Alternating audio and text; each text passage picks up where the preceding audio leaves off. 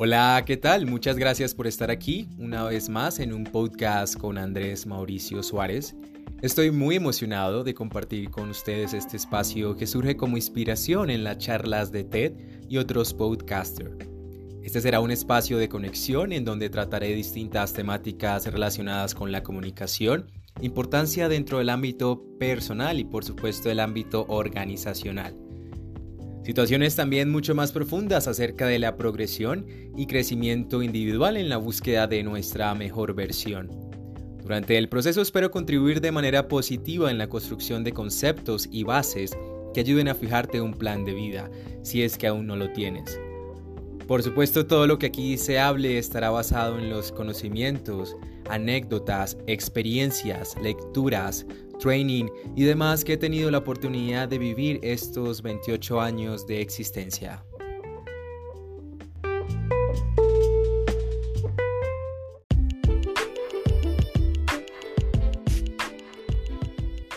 Y bien, retomando el capítulo anterior acerca de mi experiencia como au pair en los Estados Unidos, lo que fue para mí vivir un año fuera del país en Boston, Massachusetts, desde el momento en que tomé la decisión de inscribirme en el programa de intercambio cultural, la experiencia incluso de encontrar una familia, la solicitud de visa, el llegar a un nuevo país con un idioma totalmente diferente, su cultura, comidas, tradiciones, todas estas experiencias, amistades y todo lo positivo que pudo dejar este gran viaje de la vida. Una vez más, te recuerdo que este podcast estará subido en tres partes. Esta es la parte número dos. Si no has escuchado la primera parte donde narro más al detalle de cómo fue inscribirme al programa, cómo fue el proceso de solicitud de visa, te invito a que lo escuches. Solamente desliza y el episodio estará ahí. Una vez más, gracias por estar aquí. Bienvenido a este podcast con Andrés Suárez. Justamente después de recibir la noticia de que la visa J1 había sido aprobada, me sentí con un pie en Colombia y un pie en Estados Unidos. La cantidad de emociones, la cantidad de sentimientos encontrados ese día me causa un poco de nostalgia al momento que estoy narrando esta historia. Lo que vino después fue una serie de acontecimientos personales y conflictos personales en los que tenía noches largas sin dormir, días, noches en las que me levantaba y no podía conciliar el sueño porque en mi cabeza estaba el ratoncito de la decisión, si de verdad estaba tomando la mejor decisión o si no lo que era mejor para mi vida. Continuo a eso venía otro conflicto personal que era de alguna manera comunicarle a los demás familiares, familiares más cercanos, amistades cercanas, que me iba de viaje un año a Estados Unidos a trabajar como au pair. La aceptación y todo el proceso fue positivo, eso me impulsó de alguna manera, eso me motivó. Y a partir de ese momento, a tres semanas de viajar, tomé la decisión de vivir cada día de esos, de esos últimos días tal cual, como mis últimos días en Colombia. Compartí demasiado con mis amistades, compartí demasiado con mi familia, porque de alguna manera sabía que un año era muchísimo tiempo y que en un año podían cambiar muchísimas cosas.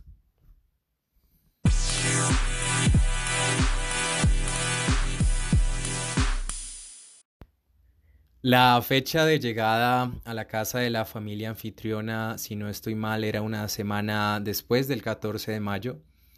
El 14 de mayo iniciaría para mí una aventura totalmente nueva, en la que viviría una experiencia diferente si estás o has aplicado o has solicitado información sobre este programa de, de Au Pair, sabes que muchas de estas agencias tienen una semana de entrenamiento o training school que normalmente se lleva a cabo en la ciudad de Nueva York, en Terrytown.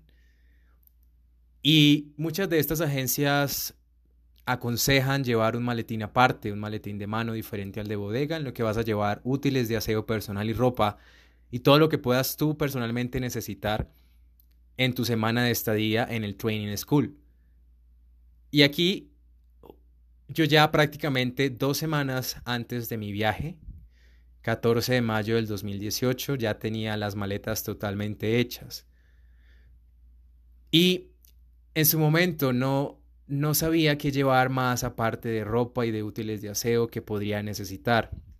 Sabía que habían sido, en ese momento tenía 25 años, y que habían sido cantidad de experiencias, cantidad de recuerdos que no podía llevarme conmigo.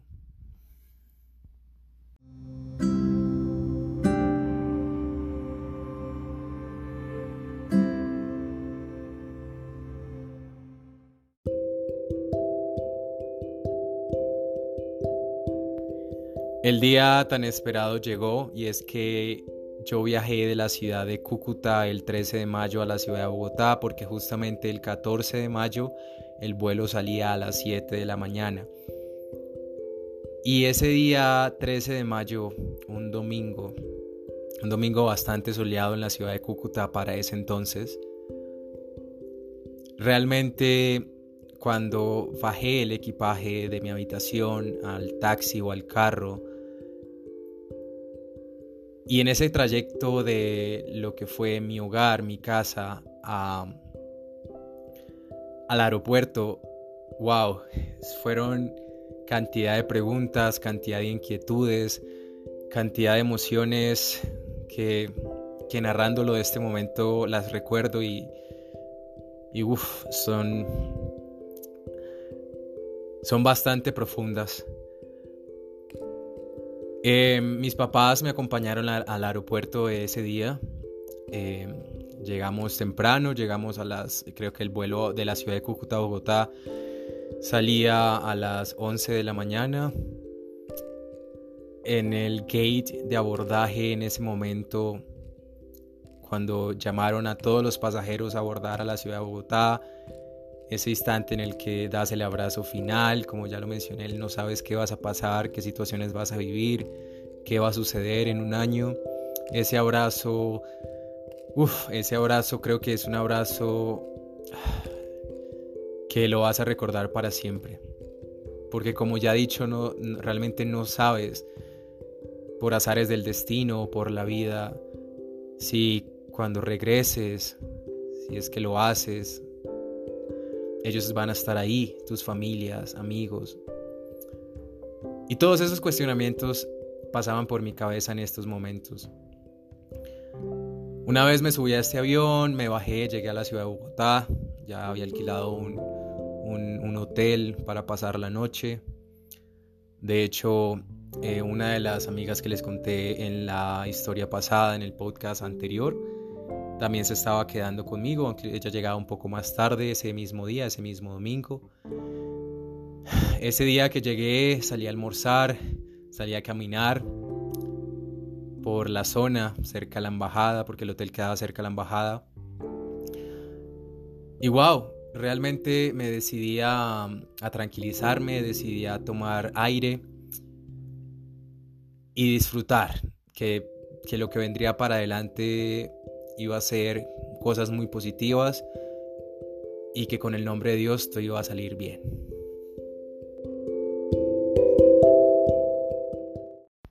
Cuatro de la mañana del día 14 de mayo del 2018. Mi compañera y yo ya nos encontrábamos a esa hora en el aeropuerto Dorado porque nuestro vuelo salía a las 7 de la mañana. Si eres un viajero constante, quizás no necesites el siguiente tip, pero si aún así no lo eres, es importante que lo conozcas. Cuando son vuelos internacionales, realmente es muy importante y muy aconsejable estar tres horas, incluso cuatro horas antes del vuelo, por si algún inconveniente llegara a pasar. Nosotros habíamos entregado todo el equipaje, habíamos hecho el check-in y todo lo que se necesita. Nos fuimos a tomar un buen desayuno, un desayuno colombiano memorable en ese momento, porque después de ahí yo tomé casi cuatro meses en no probar la comida colombiana. Pero es una historia que les cuento más adelante. Entonces nos comimos un caldo con arepa, huevo, chocolate, un, un desayuno bastante cargado. Después de ese desayuno nos empezamos a encontrar a personas que iban a viajar con nosotros a la misma experiencia, con la misma agencia, personas que estaban en el grupo de WhatsApp con anterioridad, con las que ya nos habíamos hablado. Nos sentamos entonces fue a contarnos las experiencias, el cómo había sido el proceso para cada uno de nosotros, también compartir entre todos a qué ciudad de Estados Unidos, a qué estado íbamos a ir cuántos niños íbamos a cuidar y todo el proceso. Hicimos el proceso de migración porque sabíamos que el vuelo que nos esperaba era bastante largo, alrededor de 8 o 10 horas de viaje, ya que teníamos un vuelo de escala de que era de Bogotá a Orlando. Alrededor el trayecto dura 5 horas.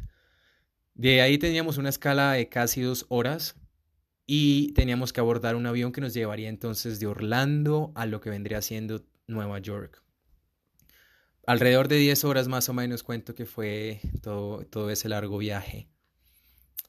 Llegó el momento, pasamos migración, nos ubicamos previamente en el check-in, nos ubicamos en puestos en el que todos estuviéramos juntos como para ir conocernos y hablando durante el viaje. Realmente soy una persona que prefiere dormir durante los viajes, así que más o menos estuve una hora despierto y ya después de ahí dormí todas las horas que sean posibles. Al llegar a Estados Unidos, para mí, cuando aterrizó el avión y pisé suelo norteamericano, es una experiencia inolvidable, inexplicable, que, que te llena, te llena el corazón. Porque nunca, nunca, nunca antes en la vida me imaginé llegar hasta allí.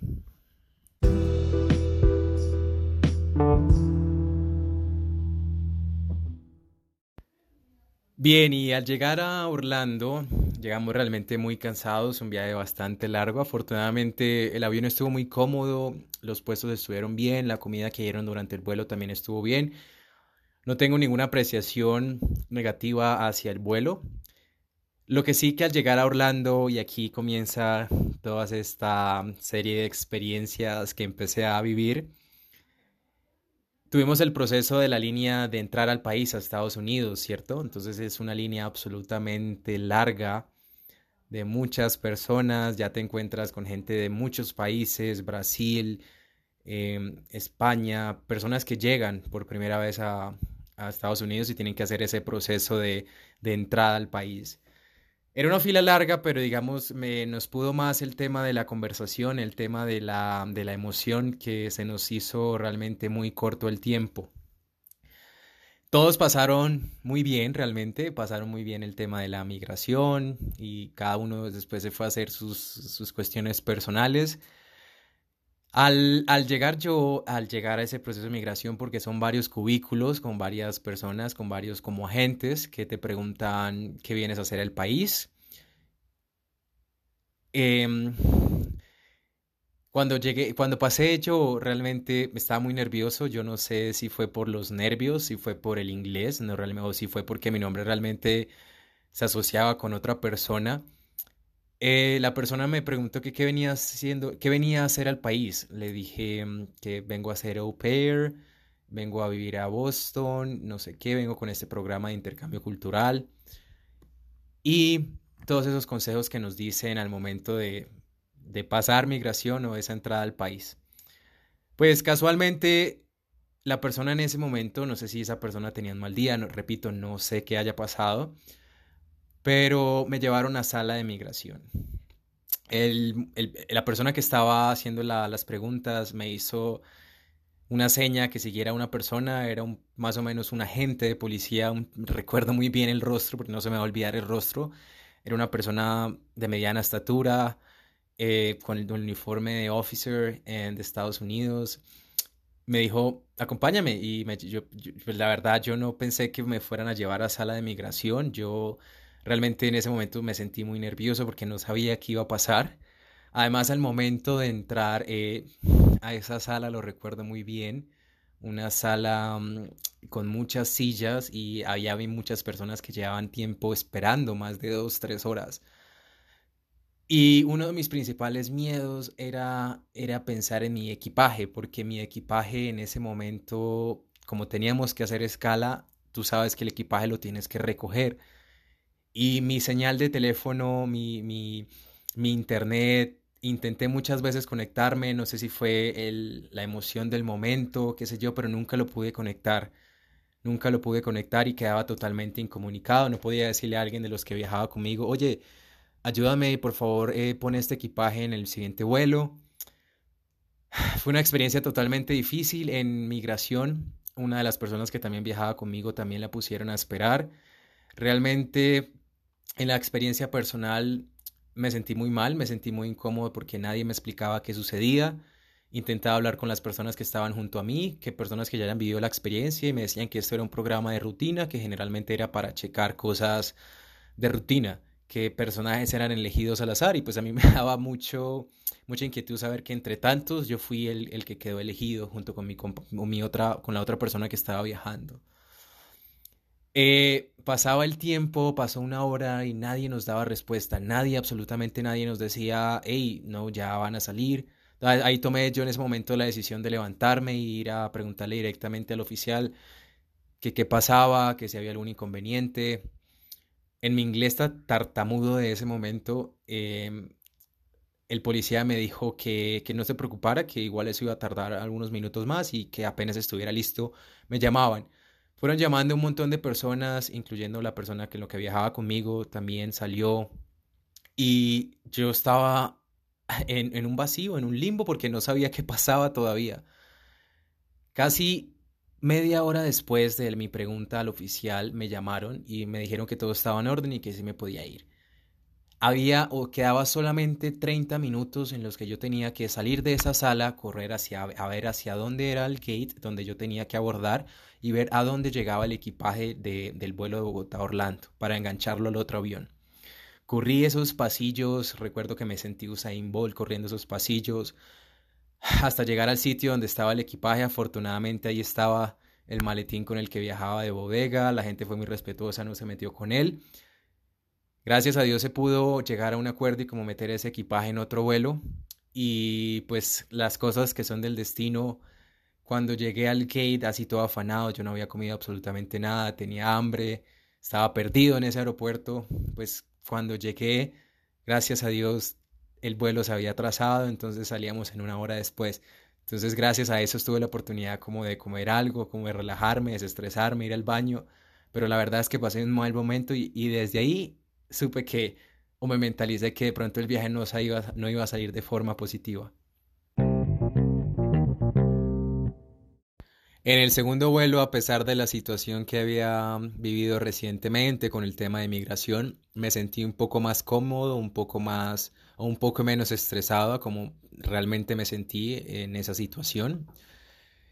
Y una vez llegamos a la ciudad de Nueva York, recuerdo que era casi las 9, 8 de la noche, para ese tiempo sería hora de verano. Recordemos que la hora de verano en Estados Unidos más o menos a las 8 de la noche es el tiempo que viene oscureciendo. Y pues una persona de la agencia que es contratada por la agencia, la que va a ser la persona encargada de recibir a todos los au pairs que van a llegar, por ejemplo en ese caso las personas que venían desde Colombia nos tenía que recoger a las 8 de la noche, pero realmente nosotros esperamos mucho tiempo a esa persona, casi una hora, y la persona que había sido designada para esa, esa labor o esa tarea estaba en otro aeropuerto totalmente diferente al que nosotros llegamos. Igual nosotros como niños pequeños, como personas que entraban a una dulcería, cada uno de nosotros nos sentía, se sentía absolutamente feliz porque era una experiencia súper nueva, además que el cambio de clima en ese momento llegó a pegarnos duro porque pues yo personalmente venía de un clima totalmente cálido y pasé a un clima de, de inicios, no, de finales de otoño.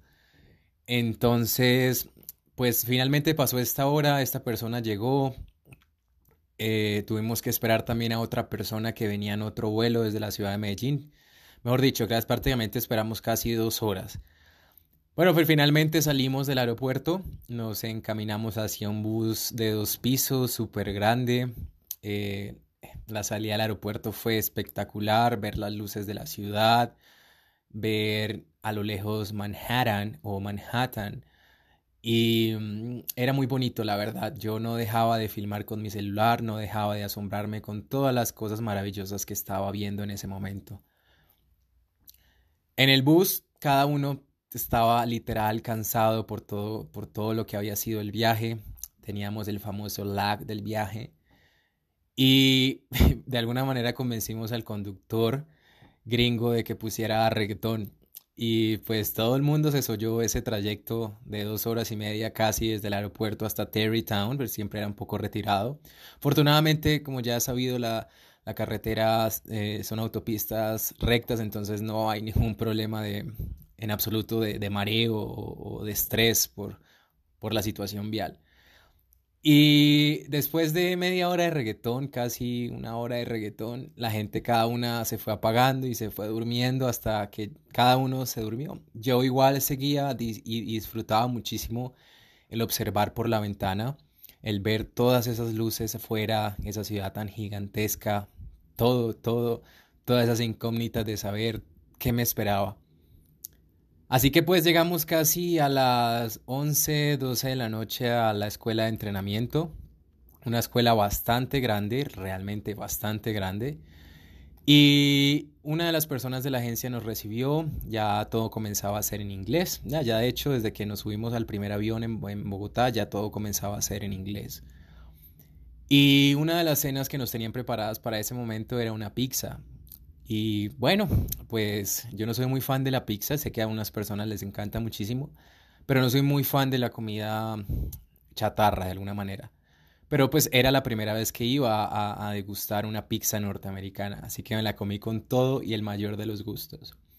Socialicé un poco con las personas que había conocido por internet, que también eran de México, personas que venían de Brasil, estuvimos charlando, había una sala especial para juegos, Así que fuimos a dejar el equipaje, nos entregaron las habitaciones y cada uno fue a dejar con su roommate la, habitación. Eh, recuerdo que el compañero de cuarto en ese, fue, en ese entonces era un chico de México, no recuerdo de qué zona de México, pero nos, nos llevamos muy bien. Y mm, pues yo bajé ese momento a socializar con la gente de México a la sala de juegos que les comento, a llamar a mi familia, ya por fin tenía conexión a internet a decir que todo había estado súper bien. Les conté obviamente la experiencia que había tenido. Y eh, fue cuestión de una hora más o media hora más en la que tuve mi segunda desgracia.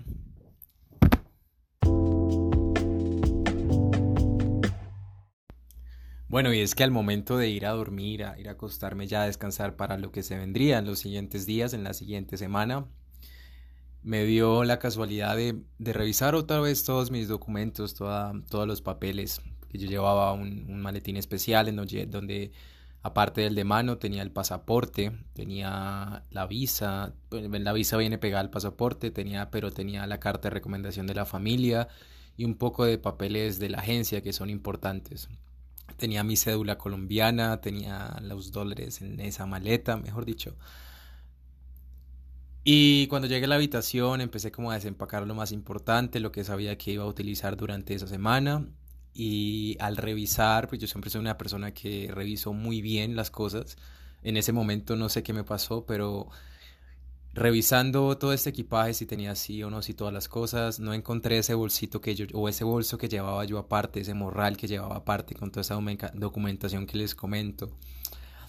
En ese momento, la verdad, sentí pánico, sentí terror porque lo primero que pensé fue que lo había dejado, que lo había perdido con la situación de migración, de pronto en algún momento lo olvidé, lo dejé, pensé que si lo había dejado dentro de la cabina del avión, realmente no, no tenía, no tenía claro dónde estaba, no podía ni pensar, estaba cansado, estaba con el lag del, del viaje, encima era muy tarde y encima prácticamente estaba solo, no sabía a quién acudir o qué hacer.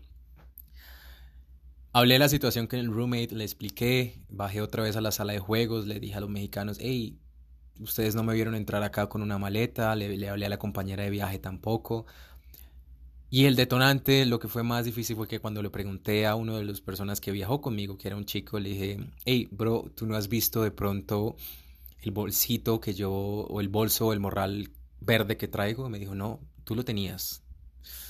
Eso fue el detonante para decir, mierda, lo boté. Y qué pena la expresión, pero total, así fue. Yo me recorrí esa, esa, esa, esa noche, esa madrugada, ya casi, la escuela de, de, de Terrytown, de pies a cabeza, buscando cada sala, cada sitio en lo que había estado. Y no, no, no, no, no hallaba el bolso. Y justo en las puertas de cada habitación o de las habitaciones principales donde duermen como los, los docentes o personas ahí de la escuela. Entonces eh, había un número, pero nadie me contestaba ese número. Intentaba llamar y nadie me contestaba ese número. Definitivamente decidí, decidí esperar hasta el día siguiente a ver qué pasaba con ese maletín, si lograba aparecer o no. Fui el primero a levantarme. Obviamente la noche anterior tuve una pesadilla, una anécdota demasiado graciosa porque no pude dormir, pero en medio de ese sueño, ese, ese, ese, lo que llamamos nosotros sueño y realidad, esbocé o grité lo más profundo, creo que fue un grito de desahogo por la situación que había vivido, incluso la que estaba viviendo, la de los documentos que yo creía perdidos.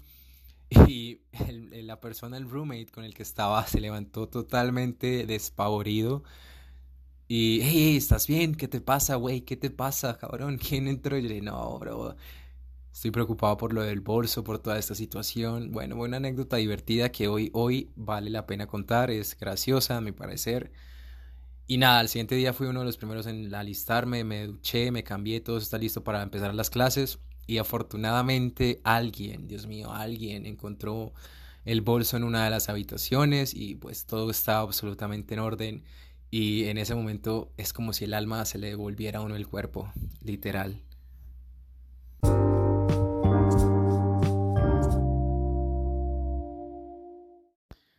Unas horas después, a esa fatídica noche, a esa fatídica madrugada donde creí haber perdido los documentos, ya me sentí un poco más desestresado, un poco más descansado, un poco más pensante, un poco más claro, un poco más focalizado, mejor dicho, todos los sinónimos.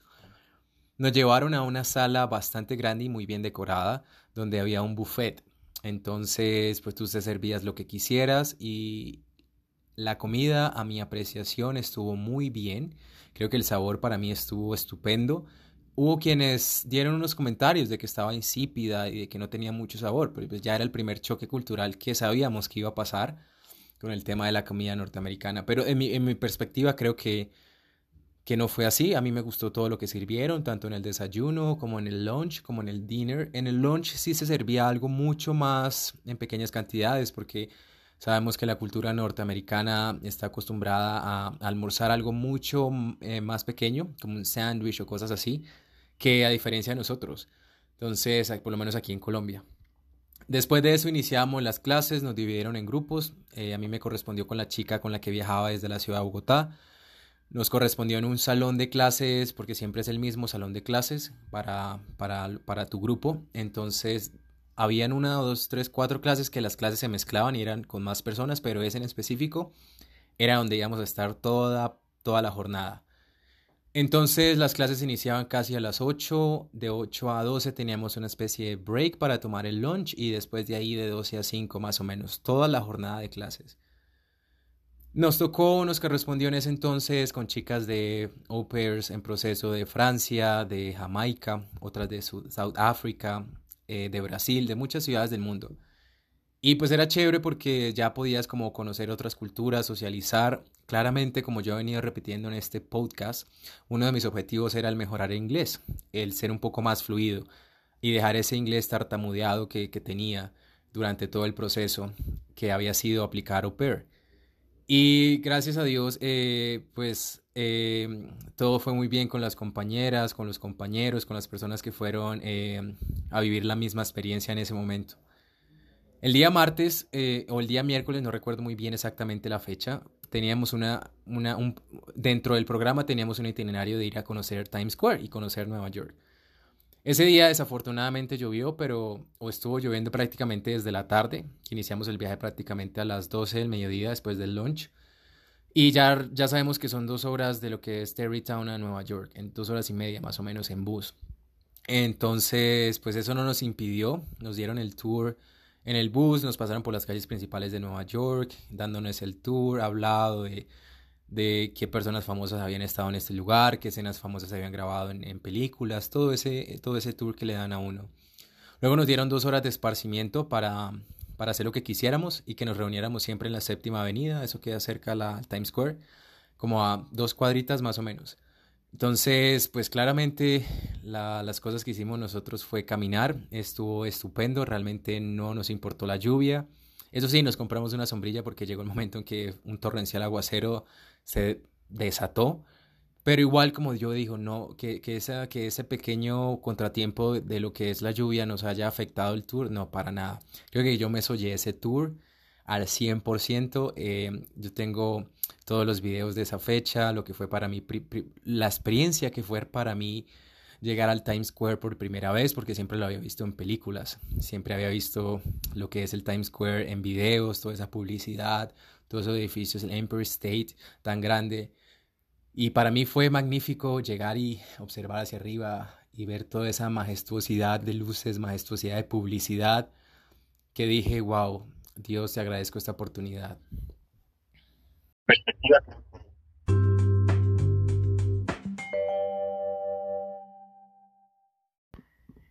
Entre clases, entre risas, entre amistades, poco a poco se iba acercando el día de conocer a la familia anfitriona. Por supuesto, las clases que vimos fueron de mucha utilidad.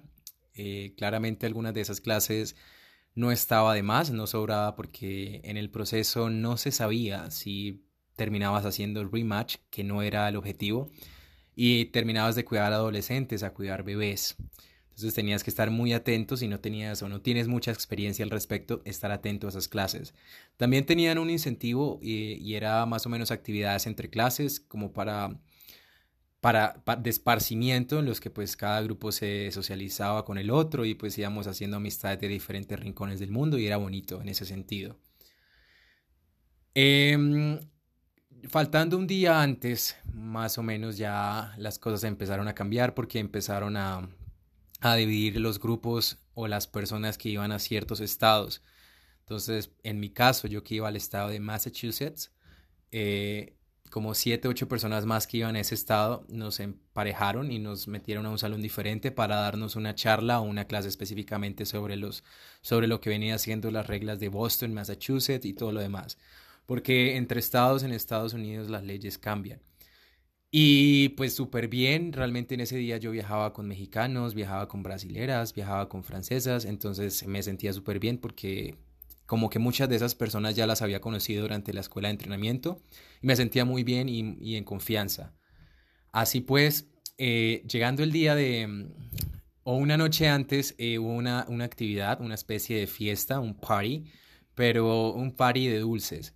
Entonces, pues realmente fue muy chévere porque cada país, porque uno de los requisitos es que lleváramos dulces destacables de nuestro país con ese objetivo, para que hubiese una fiesta, un momento de esparcimiento en el que cada, o los representantes de cada país pudieran expresar a los demás toda esa cantidad de dulces. Yo había llevado bocadillos, había llevado trululús, había llevado barriletes, bubalús, cantidad de dulces que quizás probablemente no se encuentren allá en, Estados Unidos y no se encuentren mucho menos en otros países. Chocorramo, que me acuerdo.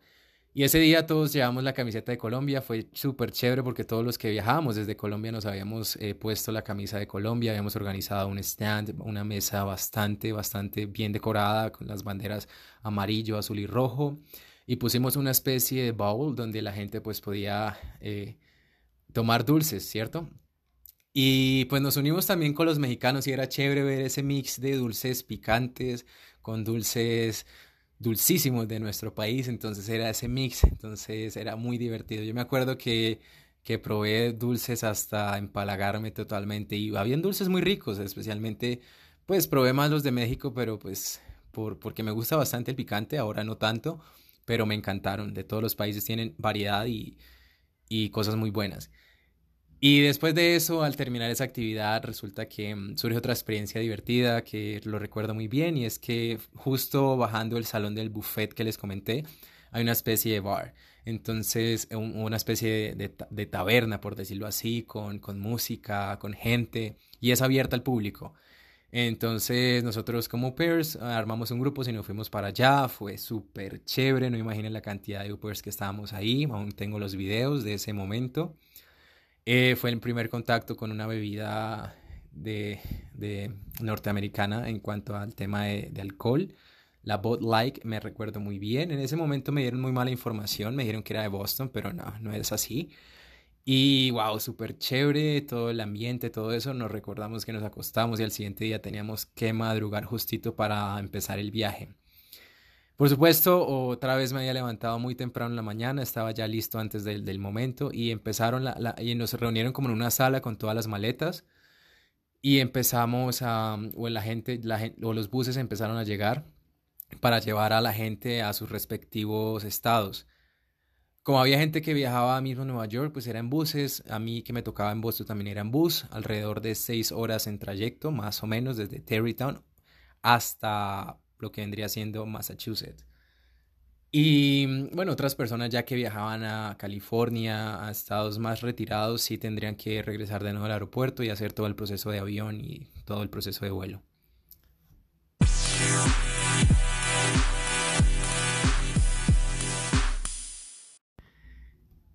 Bueno, en su momento también fue un poco nostálgico despedir a todas esas personas con las que habías hecho amistad, las que había estado compartiendo gran parte de la semana. Saber que probablemente sus caminos no se iban a encontrar, que ya no las volverías a ver a menos que organizaras un viaje o hicieras un plan con ellas dentro de los Estados Unidos o aquí mismo en Colombia.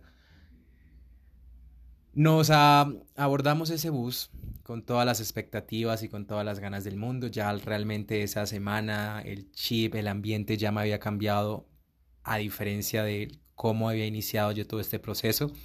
Ya tenía una mentalidad mucho más tranquila, mucho más despejada. Iniciamos este viaje, debo decir que fue un viaje bastante largo, fueron seis, siete horas casi difíciles en las que eh, no sabíamos a qué horas íbamos a llegar, qué íbamos a hacer. A mí mi familia anfitriona me esperaba en Newton, un lugar de Boston, y el bus prácticamente a todos nos dejaba en esa zona. Algunos, por supuesto, no iban realmente a la ciudad de Boston, algunos iban más bien a lugares retirados, como ya les digo, Newton, Brookline, había otro que era, era pasando Connecticut. Entonces íbamos haciendo paradas, íbamos dejando a cada una de esas personas en sus respectivos hogares o pues con sus respectivas familias. A mí me estaban esperando, como ya dije, en Newton. Al llegar allá me bajé del bus, había una cena súper bonita, era el recibimiento de cada uno de los au pairs, los niños se bajaban con globitos, se bajaban con camisetas de welcome, cosas así muy, muy, muy, muy elaboradas, diría yo. Y pues también chévere, a mí me esperaba mi host dad y uno de los host kids, entonces también fue muy chévere, me acuerdo que yo me sentía un extraño, pero a la vez me sentía muy bien. Em, metimos la maleta en el carro del host dad y nos emprendimos el viaje de lo que vendría siendo de Newton a la casa, a la que sería mi futura casa, mi futuro hogar o mi lugar de paso durante un año. Realmente en el trayecto mi host dad es una persona muy amable, muy genial, un carácter muy, muy divertido, es una persona muy social que, que le gusta mucho la historia.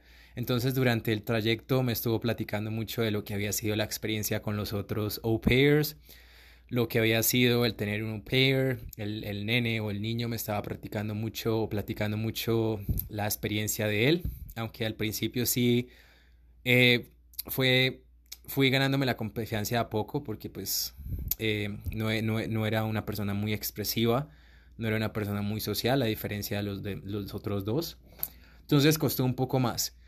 Y al llegar a la casa, una casa muy grande, muy bonita, realmente ubicada en una zona muy, muy chévere.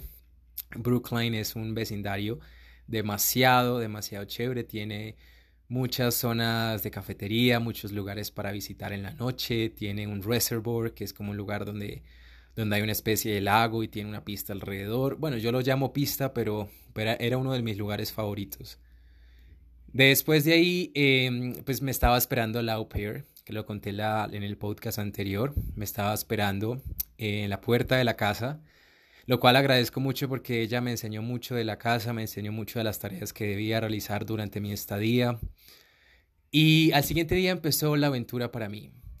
No, bueno, el siguiente día no, desde ese momento en que pisé la casa empezó la aventura y empezó el choque cultural, porque digamos que los americanos de manera general no son muy expresivos, no son muy cariñosos, no son muy como nosotros aquí en Colombia. Entonces, digamos que el recibimiento no fue un súper recibimiento, pero pues sí tenían en mi habitación, me mostraron la habitación, había fotografías de mi familia, de mis amistades, y había un letrero de welcome y todo está muy bien organizado y bien limpio, que me gusta y me parece, me parece importante. Y esa misma noche, pues yo no había comido nada. Eso fueron seis horas de viaje, fueron largas. Y pues me invitaron a otra vez a una pizza. Obviamente yo no iba a decir que no. Pero ya, como ya les empecé, ya empezaba el choque de este tema de la, de la comida. Ellos están muy acostumbrados a comer comida chatarra a cualquier hora del día, mañana, tarde o noche. Y bueno, me llevaron esa noche a un concierto que tenía el, niño menor del medio, el adolescente menor. Y fue súper chévere porque en medio de la experiencia conocí lo que fue entrar a un school, un, high school, más o menos. Y eh, ver a, las, a, las, típicas, como tú ves en las series, a las mamás que llevan sus refractarios con comida, cantidad de dulces y galletas, ese día fue súper chévere también porque vi, vi, vi, un poco más de la cultura, nomás al llegar encontré mucho más de la cultura norteamericana y ya iba empezando, ya iba empezando mi cabeza a formarse la idea de lo que vendría más adelante.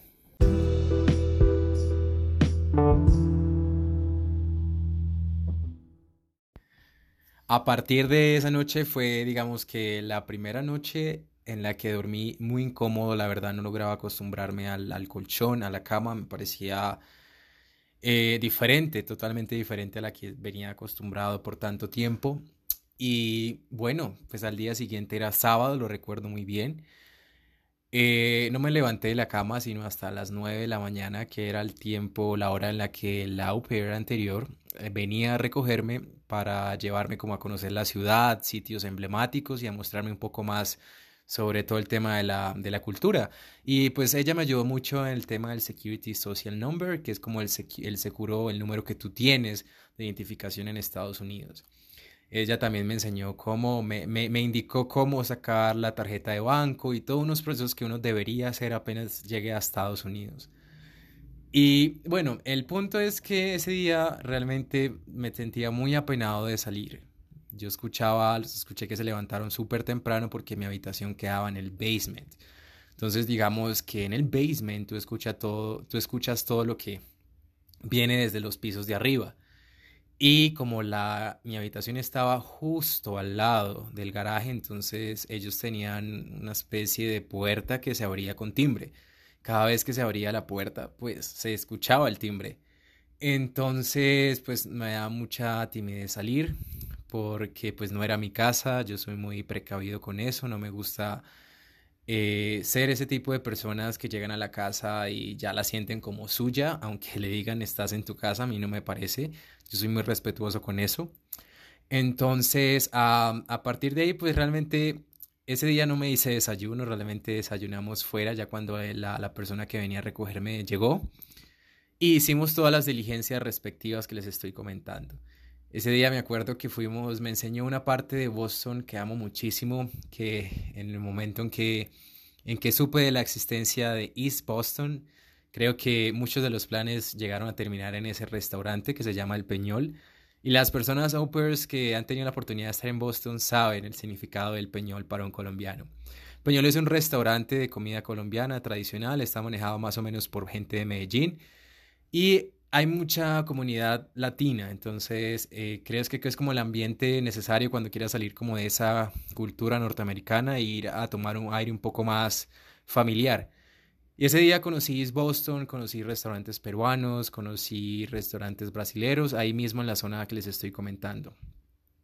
Aprendí cómo tomar el tren desde mi casa hasta lo que vendría siendo una localidad un lugar principal de encuentro en muchos momentos de la experiencia, que es Park Street. Es como una de las estaciones donde queda el downtown de Boston, que queda más o menos a 25 minutos viaje rápido por tren. Em, una de las facilidades que yo tenía, no tenía auto, pero una de las facilidades que yo tenía es que mi familia anfitriona pagó durante un año el pasaje ilimitado de tren. Entonces yo cada mes simplemente ellos recargaban y yo tenía ese pase ilimitado, podía montarme cuantas veces quisiera, a cualquier hora durante el mes. Ya después de ese mes, como cualquier ticket debería renovarse. Y hasta aquí ha sido lo que viene siendo esta experiencia del proceso de, de, de lo que fue vivir después de la visa, de lo que fue topar todas esas experiencias al llegar por primera vez a Estados Unidos y sobre todo qué sentido, qué sentimientos fueron los que me invadieron apenas conocí a mi familia anfitriona.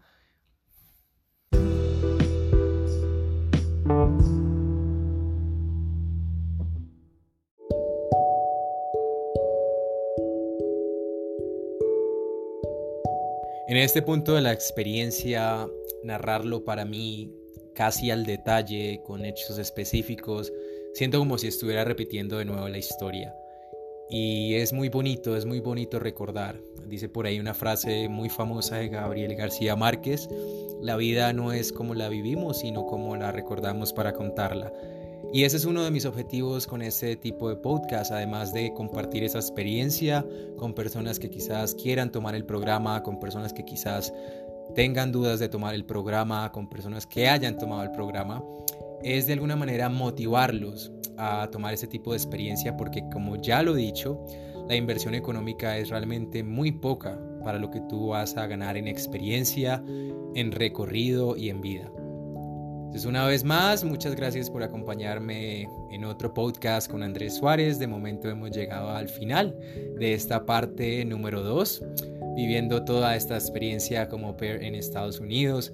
En el siguiente episodio abordaremos un poco más a de, o al detalle de lo que es la cultura norteamericana, cómo fui acostumbrándome día tras día, mes tras mes, no solo al frío, a la ausencia de mi familia, sino también al tema de estar en otro país absolutamente solo, sin nadie que me apoyara. Gracias por estar aquí. Recuerda que mi nombre es Andrés Suárez y me puedes encontrar en redes sociales como Andrés Mauricio-Suárez en Instagram. Que tengas un muy buen fin de semana y que Dios te bendiga.